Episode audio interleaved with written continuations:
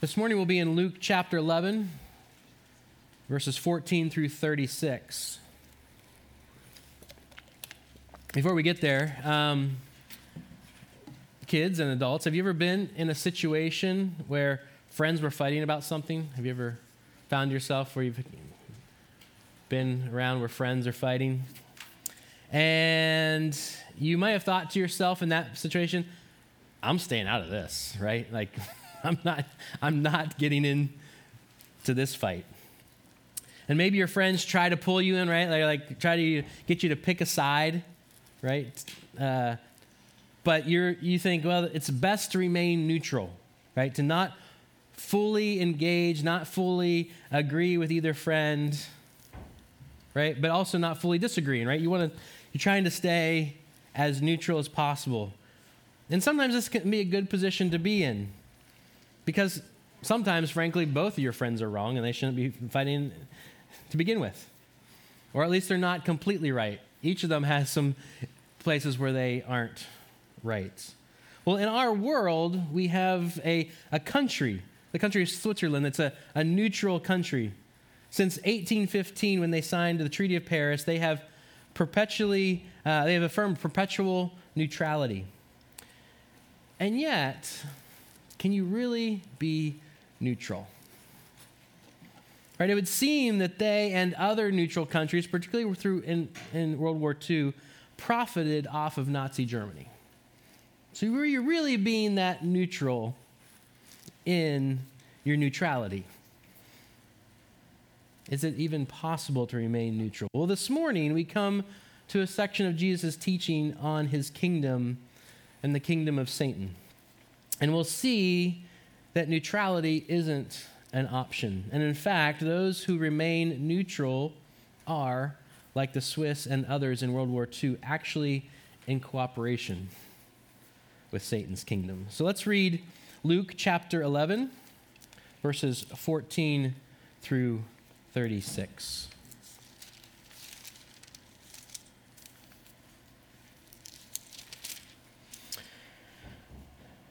Now he was casting out a demon that was mute. And when the demon had gone out, the mute man spoke, and the people marveled. But some of them said, He casts out demons by Beelzebul, the prince of demons. While others, to test him, kept seeking from him a sign from heaven. But he, knowing their thoughts, said to them, Every kingdom divided against itself is laid waste and a divided household falls. And if Satan also is divided against himself, how will his kingdom stand? For you say that I cast out demons by Beelzebul. And if I cast out demons by Beelzebul, by whom do your sons cast them out? Therefore, they will be your judges. But if it is by the finger of God that I cast out demons, then the kingdom of God has come upon you. When a strong man, fully armed, guards his own palace, his goods are safe. But when one stronger than he attacks him and overcomes him, he takes away his armor in which he trusted and divides the spoil. Whoever is not with me is against me, and whoever does not gather with me scatters. When the unclean spirit has gone out of a person, it passes through waterless places seeking rest. And finding none, it says, I will return to my house from which I came. And when it comes, it finds the house swept and put in order. Then it goes and brings seven other spirits more evil than itself, and they enter and dwell there. And the last state of that person is worse than the first. As he said these things, a woman in the crowd raised her voice and said to him, Blessed is the womb that bore you and the breast at which you nursed. But he said, Blessed rather are those who hear the word of God and keep it. When the crowds were increasing, he began to say, This generation is an evil generation. It seeks for a sign, but no sign will be given to it except the sign of Jonah. For as Jonah became a sign to the people of Nineveh, so, Nineveh, so will the Son of Man to this generation.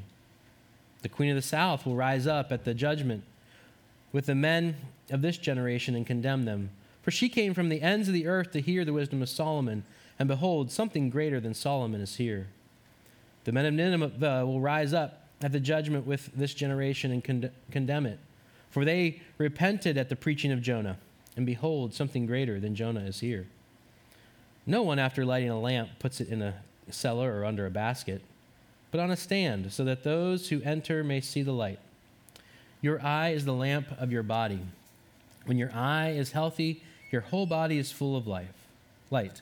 But when it is bad, your body is full of darkness. Therefore, be careful lest the light in you be darkness. If then your whole body is full of light, having no part dark, it will be wholly bright, as when a lamp with its rays gives you light. Let's pray.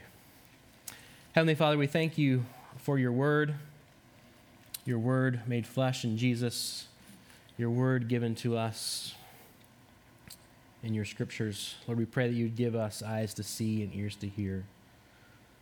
Lord, may our eyes be good and may the light shine in us. We pray this in Jesus' name. Amen. As we continue our series in the Gospel of Luke, last week Jesus was asked to teach us to pray.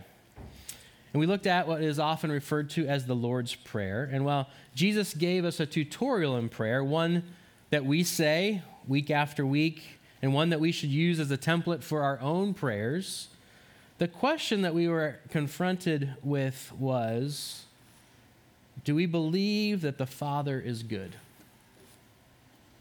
Do we believe that the Father is good? Do we believe fundamentally that God is good? That He's not kind of someone who's out to get us, that He doesn't have like, you know, that He's just waiting for us to mess up, but that the Father is fundamentally good. And what we saw last week, what we learned is our Heavenly Father is good. And we see that not only in how we pray, not only in how Jesus gives us the Lord's Prayer and what we see Jesus doing in that prayer that shows us that God is good. But Jesus goes on to show us in these little parables that he tells after he teaches them the Lord's Prayer and who he is. That our Father is good. Last week we were shown how our good Father is for us and welcomes us into his kingdom, a kingdom that has come and is coming in its fullness. But there's another kingdom, one which is opposed to the goodness, mercy, and grace of our Father's kingdom. And this other kingdom is referred to in Scripture as the kingdom of this world, the kingdom of Satan, the kingdom of the air, the kingdom of darkness. And while the kingdom of God has and will fully prevail, the other kingdom is a present reality, and there are no bystanders we have this statement by Jesus that confronts us this morning that we can't maintain a neutral position in relation to Jesus. Or Jesus says, You're either with me or against me. We can't maintain a neutral position in relation to Jesus. There is no spiritual Switzerland. Jesus says that we must take sides, and those who don't are functionally against him. What we see, our main point this morning is in Jesus, the kingdom has come. In Jesus, the kingdom has come. We see that because Jesus is stronger and Jesus is greater. First, Jesus is stronger in verses 14 through 26. Right? Jesus casts out this demon and he is questioned as to what power he's using. It says some marveled, but Others spoke, questioning how he casts these out. In the Gospel of Matthew, we know it's the Pharisees who are questioning him in terms of what power he uses. He's accused of using the power of uh, Beelzebub, Beelzebul. And it seems this, this name is, is, is kind of a unique name here um, in the New Testament, but it seems that what the Jews did is they took the name of the uh, heathen god Baal and understood it in terms of a similar Hebrew sounding word that meant Lord of dung. So it's kind of like they're kind of making fun of, right, of uh, Beelzebul, like Lord of dung. Um, but they applied it to this, to a prominent demon, perhaps Satan himself. But Jesus clearly takes it as a reference to Satan, right? Because he he says that if Satan is also divided against himself, how will his kingdom stand? And so Jesus clearly takes this as them claiming that Jesus is using the power of Satan to cast out demons. And Jesus uses just basic logic, right, to explain that a kingdom couldn't, wouldn't and couldn't fight against itself. Right? Every kingdom divided against itself is laid waste. Simple logic. A kingdom will split and fall if there is fighting amongst those in the kingdom. And he says that if, in fact, he casts out demons by the finger of God and not Satan, then the kingdom of God has come upon you. The presence of the kingdom is to be seen not in good advice or pious practice, but in the power of Jesus and the power that expels the forces of evil, the power that overcomes. Right? Satan is strong. Jesus is not denying that Satan has power and that he is strong, but Jesus is saying, look, in terms, in comparison to me, he is weak. He is weak. He does not have the power that I have. He may be strong, but I'm way stronger. Jesus is the one who overcomes. And Jesus says there can be no neutrality in this. Right? There can be no neutrality in who is the stronger, who is the greater, who is in control. In verse 23, whoever is not with me is against me, and whoever does not gather with me scatters. Jesus makes it pretty plain. There is no neutrality. When we see what the kingdom means, when we understand what the kingdom is, we must either be for it or against it. And anyone who does not side with Jesus is against him. If anyone does not gather with Jesus, he scatters, right? It's the imagery of gathering a flock together. Right? You're either with me and helping to gather my people, my sheep, or you are against me and you are seeking to scatter the flock, the sheep. And Jesus goes on in this in this teaching, which in 24 through 26, it may seem kind of weird. Like, what in the world is going on here? What is Jesus talking about? How, he just say he's stronger and he's just cast out these demons. And then he says, and then when the unclean spirit has gone out of a person, he passes through waterless places, seeking rest and finding none. Then it returns. What in the world is Jesus talking about here? Well, Jesus is talking about what was understood in that day that evil spirits would kind of be in desert places. That's where they congregated, that's where they lived when they were not uh, attacking someone, when they're not in someone. So he's talking about this idea that they are out in these desert, waterless places seeking rest, and they don't find any. And that when, when an evil spirit would, would leave someone, whether he was cast out or whether he left, left on his own volition, the void is left. And what happens, he's saying, is that a lot of times people will kind of clean up the house, right? It'll, they'll straighten things up. They'll make it look good. They'll, they, they're no longer being oppressed by this evil spirit. And so they are now, everything looks good. Everything's put back in order. Everything is fine but it's empty. Nothing has filled, the space has been left. And so the Spirit returns and says, Oh, this place looks good. My home looks like a great place to be once again. So Jesus is helping us to see that it is that our lives must be filled with Him.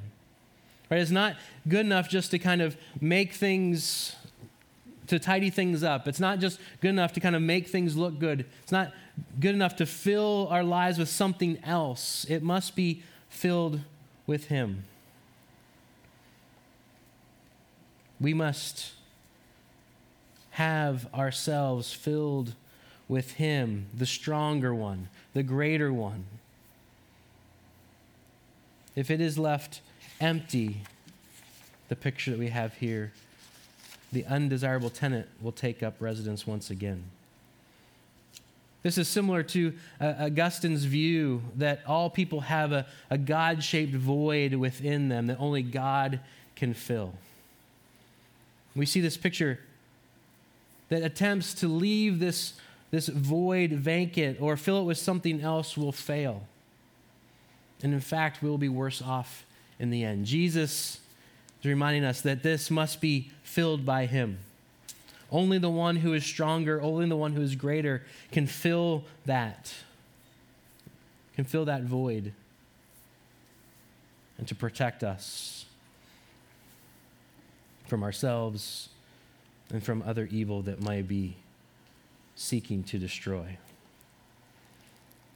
Jesus not only stronger, but he is greater. Verses 27 through 36.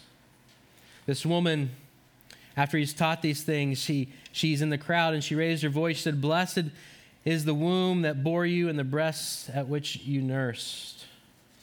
And these words of this woman remind us of Mary's own words from Luke chapter 1 For behold, from now on, all generations will call me blessed. As the one who bore Jesus, who bore the flesh of Christ, Mary is blessed. And what's interesting is Jesus doesn't deny the truth spoken by the woman, right? We might take the way that he responds as, um, uh, ra- like when he says, blessed rather, we might think that he is dismissing what this woman has said. Well, he's not dismissing what she s- said, he's agreeing with it, but he's saying there's actually something even greater and better. There's something greater than, than my mother who bore me. As blessed as she is, as amazing as what God did in her and her response, Jesus says true blessedness is those who hear the word of God and keep it, just as Mary did. Right? You think of her, this woman blessing Mary for, for having and birthing Jesus, Jesus saying actually her ultimate blessedness is when she declares, Behold, I am the servant of the Lord, let it be to me according to your word. Right? It is Jesus is greater, his word is greater, even than the one who bore him. Mary heard the word of God from the angel, and she believed it. And what Jesus is saying is that membership within the community of God does not come from blood, but by faith, from hearing the word of God and keeping it, which is even greater. Right? As great as it is to be, to be born of Mary, as great as it is to be, to be born into the body of Christ, the church, it is far greater to hear the word of God and to believe it, to respond to it in faith, to keep it. That is the greatness of the blessedness of Jesus. And he moves on from this greater blessedness that we receive when we hear his word to remind those who are seeking a sign, to maybe remind us who might often wonder, well, you know, if I just had something more, then I would believe. What's interesting is Jesus has repeatedly given them signs, right?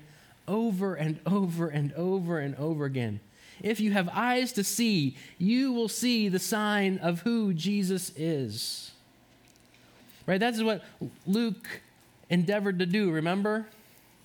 Right? that you might have certainty. he told Theophilus and us that you might have certainty. He repeatedly gave them signs, and Luke repeatedly uh, keeps those to show us. And he just performed a sign, he just cast out a demon. And yet, they continue to ask for signs. Something greater, right? hey, Jesus, that's, that's, that's good. That's, that's really pretty awesome that you just cast out the demon. But can you give us something greater? Something better? And Jesus uses Jonah to help them understand what the ultimate sign will be. Right? Just as Jonah was practically dead for three days in the belly of the fish and spit out to life, so Jesus would be literally dead in the belly of the tomb for three days and rise out to new life. This is the ultimate sign, the greatest sign, the bestest sign. This is the sign that the generation that Jesus came to saw and many rejected. This is the sign in every generation that Jesus gives, and many will reject it. This is the sign. Jonah had been assigned to the people of Nineveh, as we read, the one who came back to life, so to speak, proclaimed repentance, and it was believed by the pagans of Nineveh. Jesus rose from the dead and preaches repentance and new life in him for all who would believe.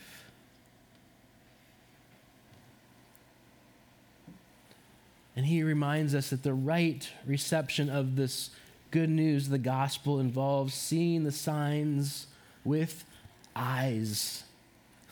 With eyes that are good, with eyes that are open, with eyes that see, that let the light in. We see with the eye, we repent and believe, as with the sign of Jonah. The gospel is received through seeing and hearing, both for Jesus' original observers and for us as well. Those who see his light and hear his word through the churches, the body of Christ, signs and preaching, the marks of the church. This is the call that Jesus has for us. That our eyes might be the light of our body, full of light, that we might then be full of light for those around us. That we might live out the light of His kingdom and not wallow in the darkness of the kingdom of darkness.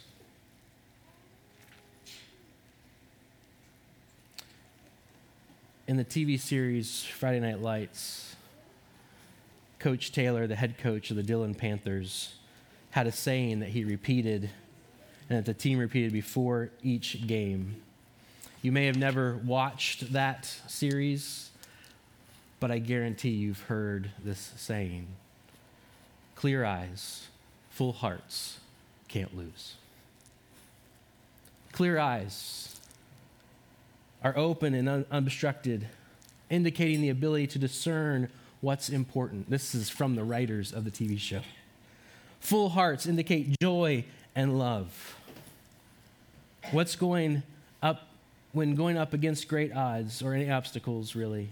These are the qualities that we need. Jesus is the greater Coach Taylor. Clear eyes, full hearts can't lose. Jesus reminds us to keep our eyes clear, that the light may shine in us, that our, we might, our eyes might be open and unobstructed, that we might have the ability to discern what's important, to keep our hearts full of the one who is stronger. Jesus' love, mercy, grace, and joy. And when we know and follow Jesus, the one who gives us clear eyes, the one who fills our hearts, the one whose kingdom we have been called into, brothers and sisters, we can't lose.